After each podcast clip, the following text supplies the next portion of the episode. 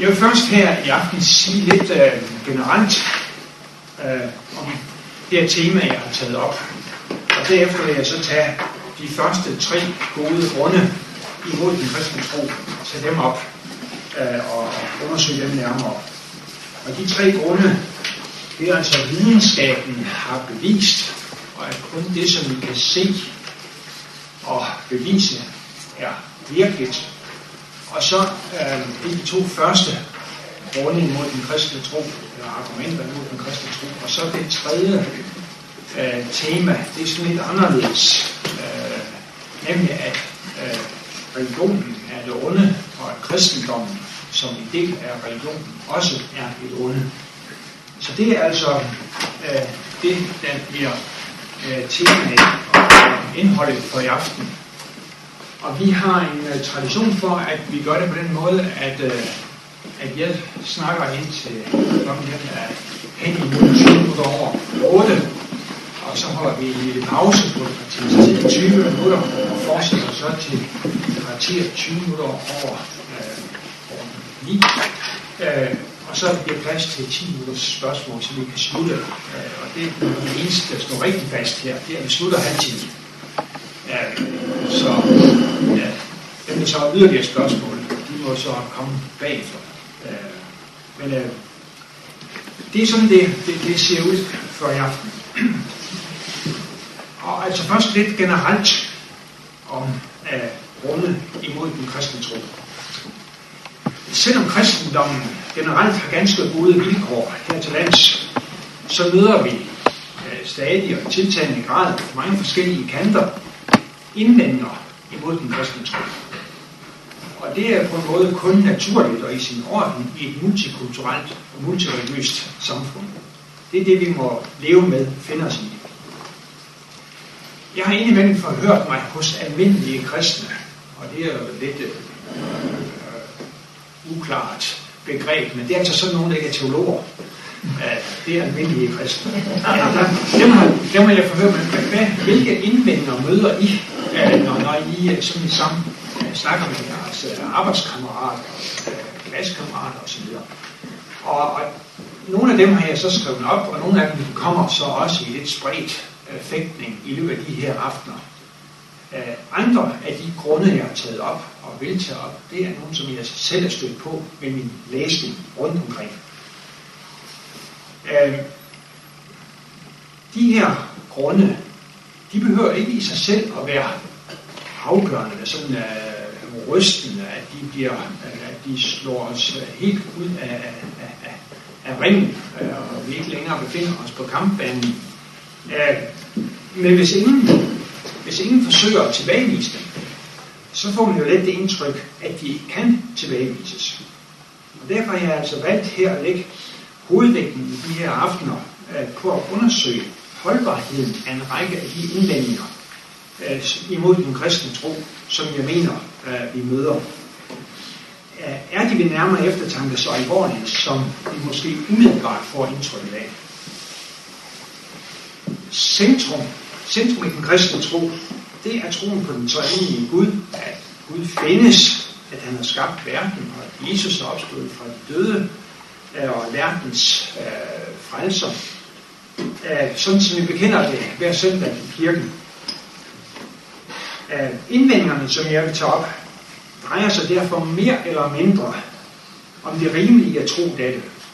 Tro, at Gud eksisterer, at han er verdens skaber, at han er sådan, som de bibelske skrifter øh, beskriver ham, at han er den eneste Gud, og Jesus er opstået fra de døde og er Guds søn og verdens frelser. Defensiv eller offensiv apolitik. Man skældner ofte, når man beskæftiger sig med apolitik, altså trosforsvar, så skældner man ofte mellem defensiv og offensiv apolitik. Med defensiv forstår man forsøg på at tilbagevise indvendingerne imod den kristne tro, mens man i forbindelse med den offensive apologetik forsøger at fremlægge de gode grunde for kristendoms sandhed, positive egenskaber, virkelighedsnærhed osv. Det betyder, at vi i aften og i næstfølgende to aftener øh, vil øh, foretage øh, defensiv apologetik, altså undersøge holdbarheden af indvendingerne imod den kristne tro. Og så først den fjerde aften øh, vender os til den offensive apologetik. politik. Og man befinder sig i en tradition. Ingen af os starter helt på varm grund med hensyn til livsanskuelse og tilværelsesforståelse. Vi er vokset op i en bestemt familie, en bestemt kultur osv., og tilegner os dermed i udgangspunktet en bestemt forståelse af verden. Og så har de fleste af os nok hen ad vejen mødt synspunkter, som vi har fundet så overbevisende, at vi har korrigeret nogle af vores oprindelige opfattelser, og måske også skiftet dem ud med nogle andre. Om den her proces siger den svenske religionsfilosof øh, Michael Stenmark, jeg Stenmark, øh, Michael Stenmark, at man selvfølgelig skal holde fast i, vores, i sine oprindelige synspunkter, men mindre man møder overbevisende grunde til at revidere dem eller forkaste dem. Og spørgsmålet er altså nu, om der er gode grunde til at revidere vores forståelse af den kristne tro, forkaste den, eller tværtimod, eller om det tværtimod er gode grunde til at fastholde den. Argumenters betydning. Som nævnt møder vi fra mange kanter af indvendinger imod kristendommen, og den engelske religionskritiker og ateist Richard Dawkins, han øh, øh, skriver i sin bog øh, Evolutionen om Gud, jeg kan lige så godt øh, bekende med det samme, at uh, William Dawkins, det er sådan en af mine yndlingsrelationer. Uh, og, og, og ham uh, vil jeg benytte uh, med som repræsentant uh, for uh, religionskritik og indvendingerne imod den kristne tro i ganske vid udstrækning. Man kan selvfølgelig sige, at han er gået lidt af mode. Det er 10 år siden, han skrev sin bog øh, på engelsk, og den kom også på dansk, tror jeg, samme år i 2006. Øh, og han er, han er ikke længere, han har ikke længere det professorat i øh, England, han er gået på pension. Det professorat, som gjorde, at han fik en, en masser af tid og mange penge og masser af publicity. Øh, men jeg mener stadigvæk, at han hører til, eller altså han er chefideologen øh, blandt øh, religionskritikere. Så derfor tager jeg ham øh, ind, hvor jeg kan komme afsted med det. Øh, Alistair McGrath, han, øh, han øh, karakterisere ham som ateismens C.S. Lewis, altså den, der sådan populært, men alligevel øh, med, med tankekraft øh, kan repræsentere et synspunkt, og det er altså her ateismen. Så derfor er det, at jeg med jævne mellemrum vil henvise til Richard Dawkins. Men han skriver, han hævder i sin bog her, at det her med argumenter, det betyder ikke noget for den ægte troende. Øh, har han ret i det? Det har jeg gået og tænkt over i 10 år. Øh, øh, og det vil sige både og. Både og. Der er givetvis kristne, der lever i tryg forvisning om, at den kristne tro, som de er vokset op med, og som øh, at den uden øh, øh, videre er, er, er sand, uden at de kærer sig vældig meget om øh, den intellektuelle diskussion om troens grunde. Og det er på en måde fint og godt, men de vil måske stå en anelse svagt, hvis de så møder personer, som fremfører seriøse argumenter imod den kristne tro. Så er der også kristne, som har haft karismatiske oplevelser, karismatiske erfaringer. Øh, der er nok nogen, der har mødt Jesus i drømme og syner på en sådan måde, at det simpelthen overtrumfer alle intellektuelle indvendinger. Det er jeg helt sikker på, at, at, at de findes. Og også, at hvis man har haft den slags erfaringer, øh, så skal der simpelthen meget intellektuel kritik til, før at, at, at, at deres erfaringer bliver fejlet af ordet. Men så er vi altså også nogle, for hvem det ikke er udbetydende, at den kristne tro svarer til den virkelighed, som vi ellers kan jagtage, og som vi befinder os i. Og at vi har rimelige argumenter for den kristne tro hvis man gang på, gang, gang på gang oplever, at man står uden argumenter, når man møder indvendinger, så har jeg på fornemmelsen, at det vil være frimodighedshæmmende. Hvorimod, hvis man faktisk har nogle gode, øh, har et godt forsvar, har nogle gode, rimelige argumenter for det forsvarlige at være kristen, så er det øh, frimodighedsfremmende. Så hele det her projekt her, med de her fire aftener, og hele det projekt, vi er engageret i og optaget af i Center for Kristen Politik, det er sådan set at give gode argumenter, blandt andet for, at vi kan med frimodighed være kristne i en tid, der er, er ikke bare positiv over for kristen tro. Hvad er gode grunde? Det taler i overskriften for de her aftener om gode grunde. Men hvad er gode grunde for noget? Det er jo en kendt sag, at det som for et menneske er en god og overbevisende begrundelse, ikke nødvendigvis er det for et andet. Og så mener jeg alligevel, at der er en ganske stor pulje af argumenter, som for de fleste af os hører ind under kategorien gode grunde. Det bygger vores retsvæsen jo blandt andet på. At øh, der, der er øh, rimelige grunde, der kan fremføres for, at en er uskyldig, og en anden er uskyldig. Hvis det var sådan, at det var helt hen i det uvisse, hvad der var gode grunde, så vil enhver form for retsvæsen jo hvile på et helt aldeles løst grundlag. Øh, og væsentlige aspekter ved denne her pulje af gode grunde er, at de bygger på empiriske jagttagelser, eller også er logisk tvingende. Og det betyder jo også, at trosforsvar giver absolut bedst mening i en sammenhæng, hvor mennesker anerkender dette, mens apologetik bliver mindre meningsfyldt i en postmoderne sandhedsrelativistisk sammenhæng. Bevis eller argumenter og indicier. Nogle, især amerikanske apologeter, de har tilsyneladende en ambition om at kunne bevise kristendommens sandhed. Jeg har i midlertid her øh, i forbindelse med de her aftener ikke ambitioner om at kunne bevise hverken at argumenterne imod kristendommen er helt og aldeles forkerte, eller at argumenterne for kristendommen udgør beviser for kristendommens sandhed. Øh, men jeg vil ikke desto mindre øh, mene, at det er muligt at fremføre gode argumenter for at det giver mening at fastholde eller tilslutte sig den kristne tro. Og så skal vi så til at se nærmere på de her tre gode grunde øh, imod øh, den kristne tro. Og den første, jeg har valgt, det er videnskaben har bevist. Det har vi sikkert alle sammen enten læst, eller hørt, set, eller direkte mødt, øh, når vi snakker med andre om, om tro, at en, en ganske hyppig indvending, hyppigt forekommende indvending, det er, at videnskaben har bevist, for eksempel, at Gud ikke eksisterer, at den kristne skabelsestro ikke holder stik, at Jesus ikke opstod fra de døde, og så videre. Fra tid til anden så får man det indtryk, at folk flest mener, at kristendommen og naturvidenskaben befinder sig på et principielt eller på et principielt kollisionskurs, og at videnskaben i øvrigt for længst har bevist, at Gud ikke eksisterer, og at et hvert naturvidenskabeligt fremskridt betyder endnu et søm i Guds ligegiste.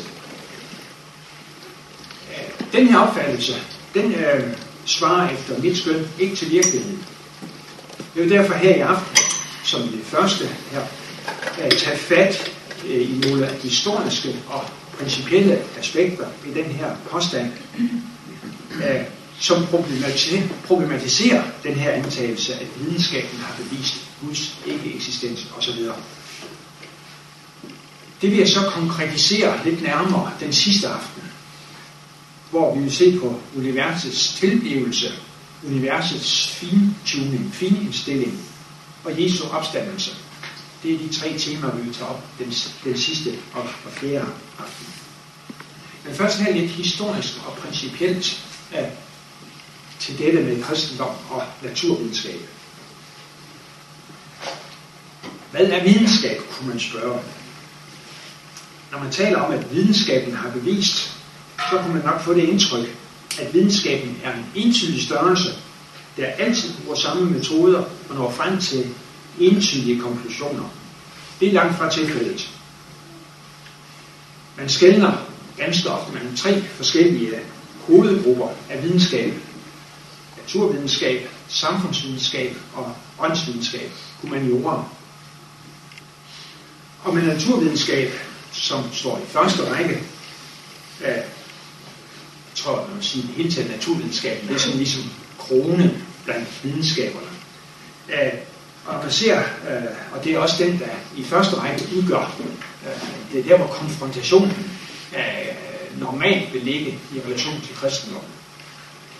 Med naturvidenskab, der forstår man normalt altså i første række fysik og biologi, men også kemi og, og, og andre øh, sidevidenskaber. Og så gælder det jo, at fysikere er generelt en anelse mere åbne over for religion end biologer. Biologer er generelt tilbøjelige til at mene, at alt, eller langt det meste i hvert fald, kan forklares med Darwins evolutionsteori. Og det er fysikerne mere skeptiske til. Og det skulle vi komme tilbage til øh, på et senere tidspunkt. Når man øh, taler om videnskab, så taler man også ofte om den øh, videnskabelige metode. Øh, og med videnskabelig metode, der kan man egentlig forstå helt op til tre ting, måske endnu flere. Men øh, den, den første, det er induktion. Øh, at man drager almene generelle slutninger ud fra empiriske fakta. Man har jagttaget en ganske lang række tilfælde, hvor solen står op i øst, og efterhånden så slår man frem til den uh, konklusion, at solen den står simpelthen op i øst. Og alle svaner er hvide, det er et berømt eksempel. Det mente man indtil man fandt en sort svane, eller sorte svaner i Australien, så mente man, at alle svaner er hvide. Og øh, det var det, man kunne konkludere ud fra, øh, ud fra det, man har set her i Europa, og så vidt ved også i Nordamerika. Øh, det er den ene, at man ud fra en række jagttagelser, det er den ene metode, ud fra en række jagttagelser, så konkluderer man en, en generel regel. Den anden metode, det er deduktion. At man drager en logisk slutning, der betragtes som gyldig, hvis den er logisk sammenhængende. Og en rigtig, god, et rigtig godt eksempel på sådan en logisk sammenhængende øh, sag, det er, at præmis A det er, at alle mennesker har fire arme. B. Jeg er et menneske. Og konklusionen er så, altså har jeg fire arme. Øhm, den er logisk gyldig, øhm, den her. Præmisserne er bare ikke helt i orden. Det der med, at alle mennesker har fire arme, det dur ikke rigtigt. Men, men man kan sige, at hvis præmisserne er i orden, øh, så er øh, så er konklusionen også øh, i orden. Og det vil sige, at mens den første, den første måde, det her med induktion, man drager generelle slutninger, der kan, den, det, det siger noget om virkeligheden, men er ikke nødvendigvis sandt. Den her sidste, den er med selv præmisserne. Hvis man uddrager konklusionen ret af præmisserne, så er den så er den logisk sand, men det behøver ikke sige noget om virkeligheden. Øh, fordi øh, alle mennesker har som bekendt ikke fire arme, men derfor er, er, er rent øh, den, den logiske konstruktion, den er ok. Den er tvingende, men ikke nødvendigvis noget, der siger noget om virkeligheden. Så har vi den, den, det, der egentlig normalt bliver opfattet som den videnskabelige metode, det er den hypotetiske deduktive metode hvor man opstiller hypoteser, antagelser som præmisser, og derefter foretager man en, en deduktiv slutning. Endelig undersøger man, om præmisserne stemmer med virkeligheden. Det har jeg et helt godt eksempel på, det her. Jeg læste på et eller andet tidspunkt, at ved det døde hav, der ville E, det skulle han, det, det ville øh, vand, og, øh, vand til E, det ville koge ved en temperatur, som var over 100 grader. Fordi lufttrykket ved det døde hav, det er en anelse øh, stærkere. Det, det er højere, end, end det ellers normalt er her, øh, hvor vi befinder os. Og det har jeg øh, brugt i, under, i undervisning om, om videnskabsteori. Og så kom jeg til Addis Abeba og skulle spejle e, æg, eller altså koge æg. E. Og jeg er vant til, at et æg, det koger simpelthen øh, og bliver fint blødt. Øh, øh, det, det, det bliver som det skal være, hvis det får 5 minutter og 15 sekunder. Og da jeg kom der til Addis Abeba, så det ligger i 2500 meter højde. Da jeg kom til Addis Abeba, så viste det sig, at når jeg gav det 5 minutter og 15 sekunder, så var det overhovedet, så var det helt blødt indeni. Øh, og slet ikke som et blødkogt æg skulle være. Og jeg tænkte, at jeg set forkert urt? Det var da en mulighed. Det var her, jeg...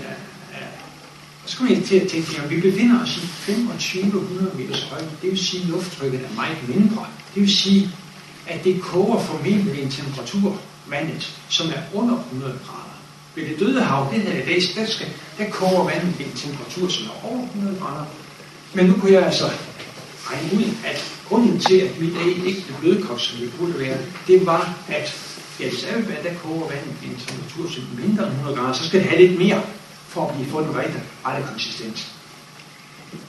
Det er, altså, det er et, et rigtig godt eksempel på den hypotetisk deduktive metode, nemlig man opstiller hypoteser, nemlig at vandets kogetemperatur afhænger af lufttrykket. Derefter foretager man en deduktiv slutning, at ved en, hvis man finder sig højere op, så vil vandet koge ved en temperatur, som er mindre end, uh, end 100 grader. Og endnu undersøger man, om præmisserne stemmer overens med virkningen. Og det gjorde det, da jeg først fandt ud af, hvordan præmisserne egentlig var her. Kristendom og naturvidenskab i historisk lys. Som nævnt får man meget ofte det indtryk, at naturvidenskab og kristendom befinder sig på, et principiel, på principiel kollisionskurs med hinanden. Det er efter mit skøn ikke tilfældet, og sådan har det heller ikke været historisk set. Jeg vil i det følgende give et ultrakort historisk ly over forholdet mellem kristendom og naturvidenskab. I middelalderen var der i det store hele øh, øh, harmoni og syntese mellem kristendommen og naturvidenskaben. Det kommer blandt andet til udtryk i den kendte øh, katolske øh, øh teolog Thomas Aquinas, som mener, at, at øh, religion og naturvidenskab øh, burde ikke kunne, øh, øh kunne modsige hinanden. Øh, det er givet både vores tænkeevne og den bibelske vejen er givet os af den samme Gud, og der er kun én virkelighed. Derfor burde det være sådan, at religion og naturvidenskab ikke kunne komme i, øh, i, i krig med hinanden. Og det er et synspunkt, som jeg egentlig deler. Øh, det er jeg enig med Thomas Aquinas i, at sådan bør det være. Øh, det kan vi sikkert snakke mere om øh, bagefter. Den første store konflikt, den første store konflikt mellem kristendom og naturvidenskab opstod i forbindelse med astronomien omkring år 1500 og drejede sig om øh, striden mellem et geocentrisk og et heliocentrisk verdensbillede. Øh, altså er det jorden, der er øh, centrum for universet, eller er det solen, øh, som øh, planeterne cirkulerer omkring? Så senere har man fundet ud af, at, øh, at solen er så heller ikke centrum. Øh, senere har man talt om et pancentrisk øh, verdensbillede, og, og nu forestiller man sig, vidt jeg kan ved, øh, universet som, som en form for krumning, øh, uden jeg helt kan, kan regne ud, hvordan, hvordan det kan hænge sammen. Men altså den første store konflikt mellem kristendom og naturvidenskab, det var der øh, omkring år 1500. Øh, og mange betragter den her debat, som var på det tidspunkt, som en strid mellem naturvidenskab og religion. Og det var det også, men det var ikke bare det. Det var også en strid om, hvordan man skulle tolke bibeltekster. Fordi øh, men i hele middelalderen havde man tolket nogle tekster bogstaveligt, og andre havde man øh, tolket i overført på billedlig betydning. Problemet var, hvilke tekster skulle tolkes med hvilken metode. Og Galilei for eksempel, som var en af hovedaktørerne i den her sag, han øh, tolkede nogle af de her tekster i overført betydning, og det var man fra kirkens side uenig i. Så det var på en måde en hermeneutisk, en teksttolkningsdebat. Så var det også en debat mellem gammel og ny videnskab. Fordi man havde jo, det var ikke sådan, at, øh, at kirken alene havde fastholdt, at jorden at der var centrum, altså det geocentriske verdensbillede gennem middelalderen. Det var der mange af, af de førende videnskabsmænd, der havde sagt afbrændt det samme. Og så kom der så en ny øh, type videnskab, som sagde noget andet. Og så var det altså sådan, at kirken øh, øh, sluttede sig til den gamle videnskab, i hvert fald i en lang periode. Og det medførte den her store konflikt, der var øh, mellem, og som senere blev opfattet som en konflikt mellem religion og naturvidenskab. Det var også en konflikt mellem gammel og ny videnskab, hvor kirken så for en periode, efter i begyndelsen egentlig havde været positiv for den nye videnskab, endte med i en lang periode at gå ind for den gamle videnskab. Newton, og det er ismen. Isaac Newton, som levede fra 1642 til 1727, han konstaterede en række principper, love, som forklarede objekters opførsel der på jorden, og applicerede derpå af de samme principper på planeternes bevægelse. De her love de gav anledning til, at kosmos kunne betragtes som en stor maskine, som bevægede sig efter fastsatte love, og dermed øh, som udtryk for det, man kunne kalde en mekanisk verdensopfattelse. De religiøse implikationer af dette var, at maskinen måtte være designet. Denne opfattelse fandt støtte hos Newton, men øh, allermest kendt er en anden englænder, William, William Paley, som sammenlignede verden med et ur. Han forestillede sig, at man gik rundt i ødemarken, så fandt man et ur. Jeg tænkte, det kunne da ikke være kommet her af sig selv. Det er sådan, at alting ser formålstændigt ud her øh, det her ur, så det må være designet af en eller anden. Og han sammenlignede verden med et sådan ur. Når man kigger sig omkring i verden, øh, så virker det som om, at alting hænger godt sammen. Alle små, den store maskine afhængig af, at alle de små maskiner dele, de hænger sammen og fungerer. Så han sammenlignede simpelthen øh, verden med et ur, og mente, at uret måtte være designet, så måtte vi også slutte os til, at universet som sådan var designet. Mange, mange betragter den eksperimenterende videnskab som karakteristisk for det videnskabelige gennembrud efter år 1500. Før han man ikke på samme måde foretaget eksperimenter, som han gjorde efter år 1500. Og den her eksperimenterende videnskab, og vel videnskaben generelt, bygger på mindst to ikke beviste forudsætninger. For det første, at naturen opfører sig regelmæssigt. Det kan man ikke bevise, men det forudsætter man, at sådan må det være. Sådan har det altid været stort set, og sådan vil det også være i fremtiden. Det er simpelthen en forudsætning for, for videnskaben, at naturen opfører sig regelmæssigt. Og for det andet, at der er overensstemmelse mellem vores erkendelse af verden og verden, som den faktisk er. Altså det billede, som vi har i verden, at de stort set harmonerer med verden, som den virkelig er. Rigtigheden af de her to forudsætninger, de kan ikke bevises, men udgør altså forudsætningerne for alt naturvidenskabeligt arbejde. Men de her to ikke beviste forudsætninger må betragtes som nærliggende, hvis universet er skabt af en rationel og ordentlig Gud. Og hvis Gud har skabt mennesket med henblik på at være forvalter af det ikke-menneskelige univers, sådan som den kristne øh, tro hævder det. Altså begge de her to ikke beviste forudsætninger er ret naturlige og selvfølgelig, hvis man har en kristen tilværelsesforståelse. Efter at naturvidenskaben og kristendommen havde levet i, på god fod med hinanden, som i et store hele, øh, efter Isaac Newton, så kommer den næste store konflikt øh, med Darwin og spørgsmålet om menneske, menneskets oprindelse. Øh, før Darwin, der var der blandt andet en svensk botaniker, Carl von Linné, som levede 1707 til 78, så man gjorde et stort arbejde med at, at rubricere alle de forskellige øh, arter inden for blomsterverden og andet. Og han gjorde sig til talsmand for tanken om fix, fixity og species. Altså at hver enkelt art er skabt separat med dens fastlagte karakteristika. Men frem imod øh, Darwins tid, så, og så var der nye folk, som skabte problemer for den her tankegang. Og Darwin han udviklede sådan en forklaring, som bedre kunne gøre redde for de her observationer. Øhm, og Darwin han forestillede sig nu, at alt sammen kunne forklares via teorien om mutation og naturlig udvælgelse. Senere blev udtrykket survival of the fittest. Det var ikke Darwin selv, der fandt, ud af det, fandt på det, men uh, det var Herbert Spencer, som gjorde det. Og det blev benyttet til at beskrive den her proces, survival of the fittest. Og det sammen hævdede uh, øh, den her teori, at alle arter, inklusive mennesket, var resultat af en lang og kompliceret biologisk evolution. De religiøse, de religiøse implikationer af den her teori var klare.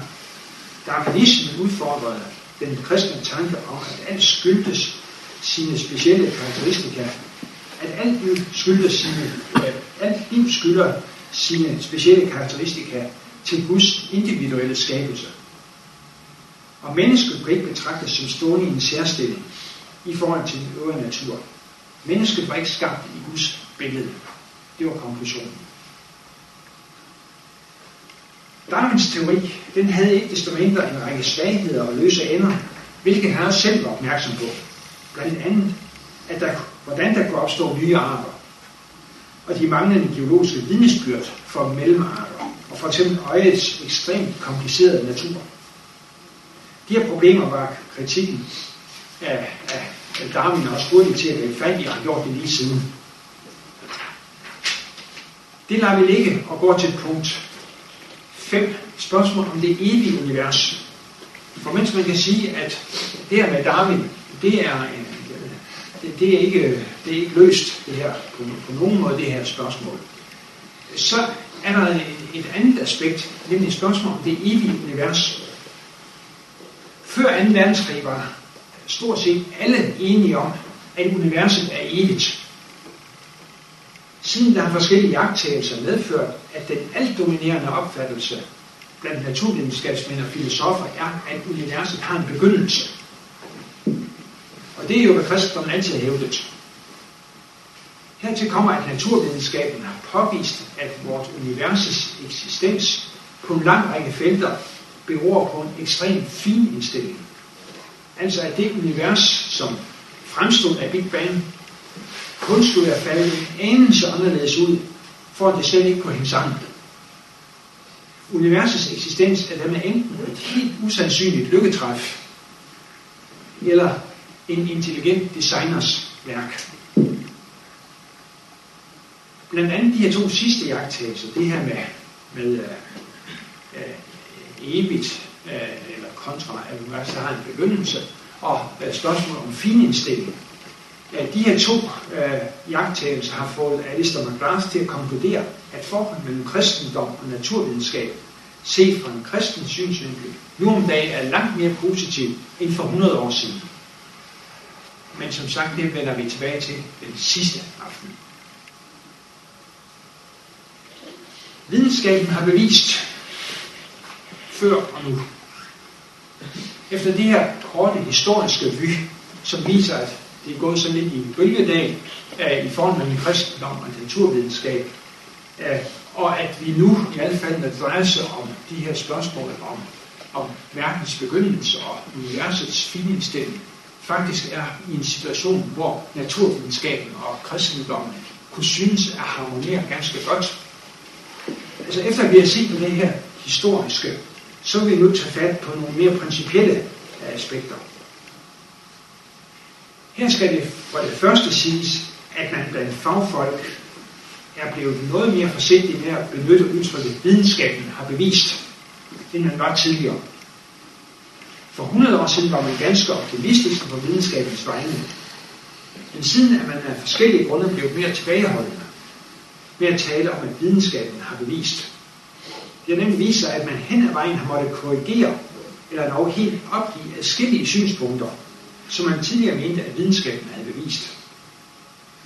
En væsentlig ingrediens i dette er udviklingen inden for videnskabsteori, hvor videnskabsfilosofen Karl Popper har påvist, at man ikke kan bevise omfattende teorier, men man nøjes med at energisk falsificere teorier.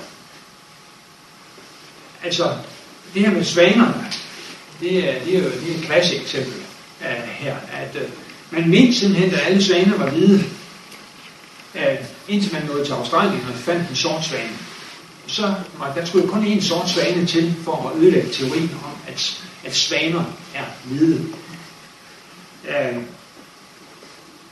og det er problemet med den slags, uh, med den slags uh, beviser, eller hvad man skal kalde det at man kan ikke se alle tilfælde, man kan ikke overskue og, og har ikke øje, kan ikke få øje på alle tilfælde ja, i, i en lang række sager.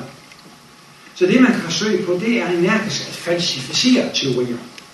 Hvis ikke man kan, hvis man hævder en teori og forsøger at finde alle de argumenter for, at den ikke er sand, øh, og ikke kan finde nogen, så må man sige, at så er en teori, en videnskabelig teori, forløbig sand.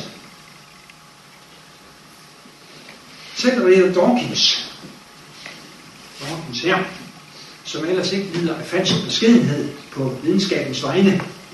Han nøjes med at give sit centrale kapitel i den her bog, øh, som drejer sig om, øh, om, om Guds eksistens. Det giver han titlen, hvorfor, det næsten med sikker, hvorfor der næsten med sikkerhed ikke er nogen Gud. Øh, så han viger altså også tilbage fra at hævde, at videnskaben har bevist, at der ikke findes nogen Gud. Men lad os se lidt nærmere på videnskabens sikkerhed og videnskabens rækkevidde. Mens man for 100 år siden med forholdsvis god samvittighed kunne udtale slagordet, videnskaben har bevist, så har udviklingen inden for videnskabsteorien, som sagt i de sidste mange årtier, resulteret i en ikke uvæsentlig devaluering af, af videnskabens øh, øh, evne og, og øh, dens status og mulighed for at hævde, at videnskab har bevist. Videnskaben giver ikke sikker viden om så meget, som man tidligere mente. Dens resultater ændrer og udvikler sig som bekendt konstant. Det ene tankemønster, paradigme, afløser det andet, og bevirker, at videnskabsmænd både ser forskelligt, ser forskellige ting, og tolker de ting, som de ser forskelligt.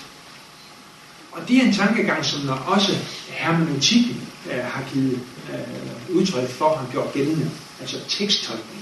Man opfatter simpelthen i hermeneutikken i mange sammenhæng verden som helhed på samme måde som en tekst, man tolker. Og øh, der har man gjort gældende inden for hermeneutikken øh, siden Martin Heidegger, øh, øh, som levede øh, fra 1889 til 1976, der har man øh, hævdet, at også naturvidenskabsmænd, de er ikke bare i gang med at forklare, men også i gang med at forstå. Og vores forståelse, den vil altid være afhængig af de briller, som vi forstår med.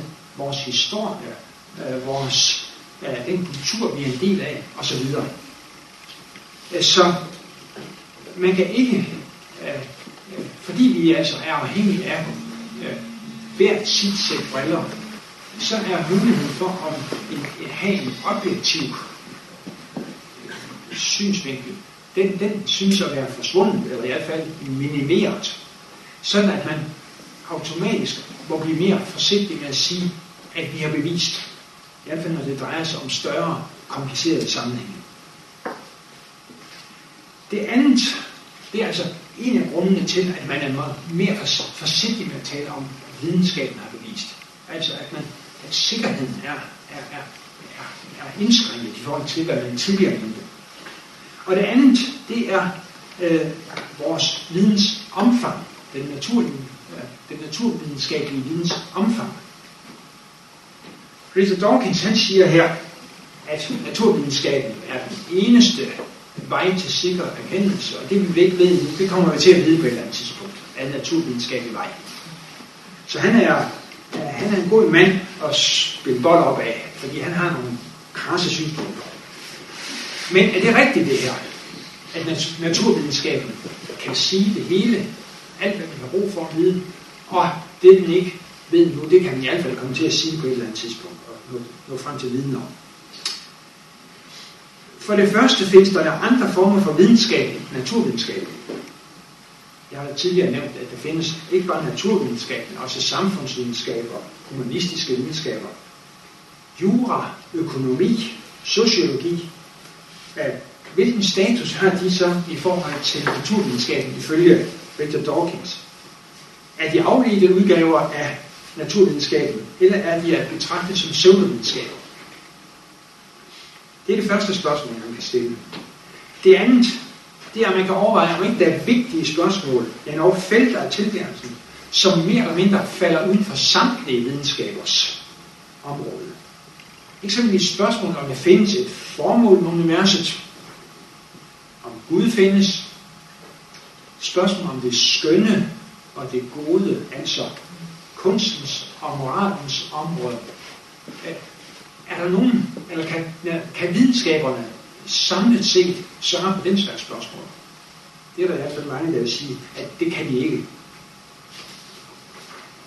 Og så forholder det sig for det tredje sådan, at de enkelte videnskabsgrene, også naturvidenskaben, kun kan udtale sig med tilnærmet sikkerhed om deres respektive fagområder.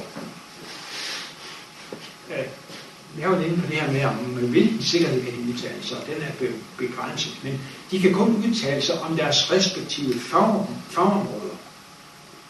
Og på den baggrund er der grund til at mene, at ingen videnskabsgren, altså heller ikke naturvidenskaben, med videnskabelig sikkerhed, kan udtale sig om tilværelsen som helhed, men kun om de fænomener, som kan jagtages i den her verden.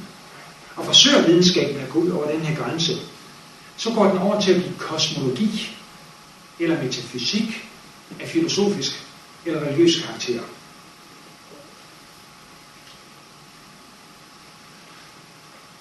Foma, Noma eller Poma.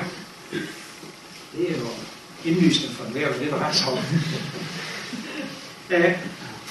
spørgsmålet er, er der alligevel ikke, er der alligevel ikke øh, felter af virkeligheden, hvor naturvidenskaben rækker, og, og teologien rækker ind over hinanden, og derfor kan komme i konflikt med hinanden. Det er det spørgsmål, som jeg rejser med de her tre øh, formuleringer, tre øh, formler her. Forma, norma eller koma.